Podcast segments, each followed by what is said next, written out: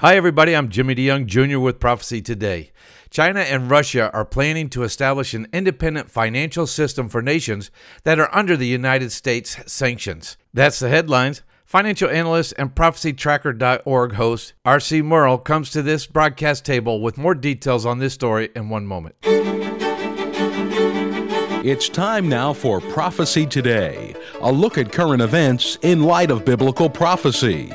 Now, with the latest news update, here's Jimmy DeYoung. I sent you an article on China and Russia. Can you comment on the recent news of China and Russia's plan to establish an independent financial system for nations under U.S. sanctions? Yeah, on, on December 17th, this article broke in the Global mm-hmm. Times, and it reported that both China and Russia, who have been trying to remove the U.S. dollar from world reserve currency for over a decade, are working to establish an independent financial trading system to avoid the US dollar.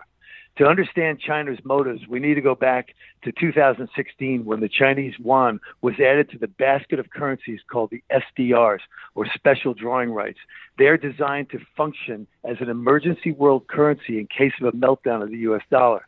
The SDR is made up of the US dollar, euro, yen, British pound, and now the yuan, giving China hopes to one day to dethrone the US dollar, making the digital yuan the world reserve currency. Jimmy, there's no question that the US dollar is a thorn in the side of China's plan for global domination. Yes. Now, Russia's move for an independent trading system is a little different. Russia's move appears to be in response to a series of threats made by the Biden administration that could disconnect Russia from the Brussels based SWIFT global financial system if Russia invades Ukraine. Now, SWIFT is a vast messaging network service used by banks and other institutions to send and receive information such as money transfers, more than 11,000 SWIFT member institutions sent over 35 million transactions mm. per day through the SWIFT network in 2020. Has the U.S. ever sanctioned a nation by disconnecting it from SWIFT before? Yeah, they have. Iran is a classic example of oh. SWIFT becoming a hostage to political sanctions. Iranian banks were expelled from SWIFT in 2012.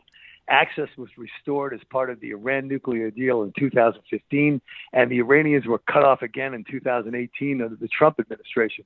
The question is will Joe Biden offer to restore SWIFT access to Iran as a bargaining chip in the negotiations that are hanging by a thread in Vienna for a new nuclear deal. Ron, as we look at this and what's happening, we see God is using world leaders to accomplish his will. I mean, we're seeing systems being set up in place for a one world economic system in the future.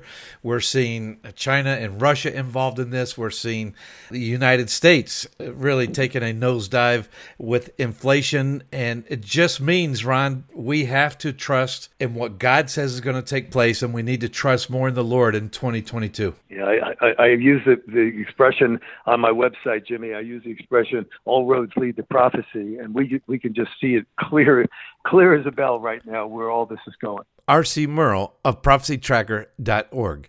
All roads do lead to prophecy. The reason biblical prophecy is to be studied and will be to our benefit to do so is because it did not come to its written form by the will of man, but holy men of God wrote as the Holy Spirit inspired and breathed into them what to write.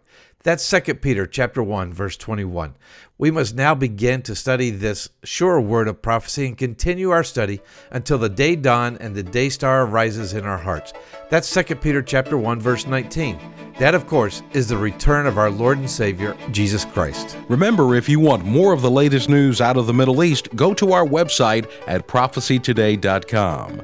There you will also find information for a better understanding of biblical prophecy as it relates to our world today.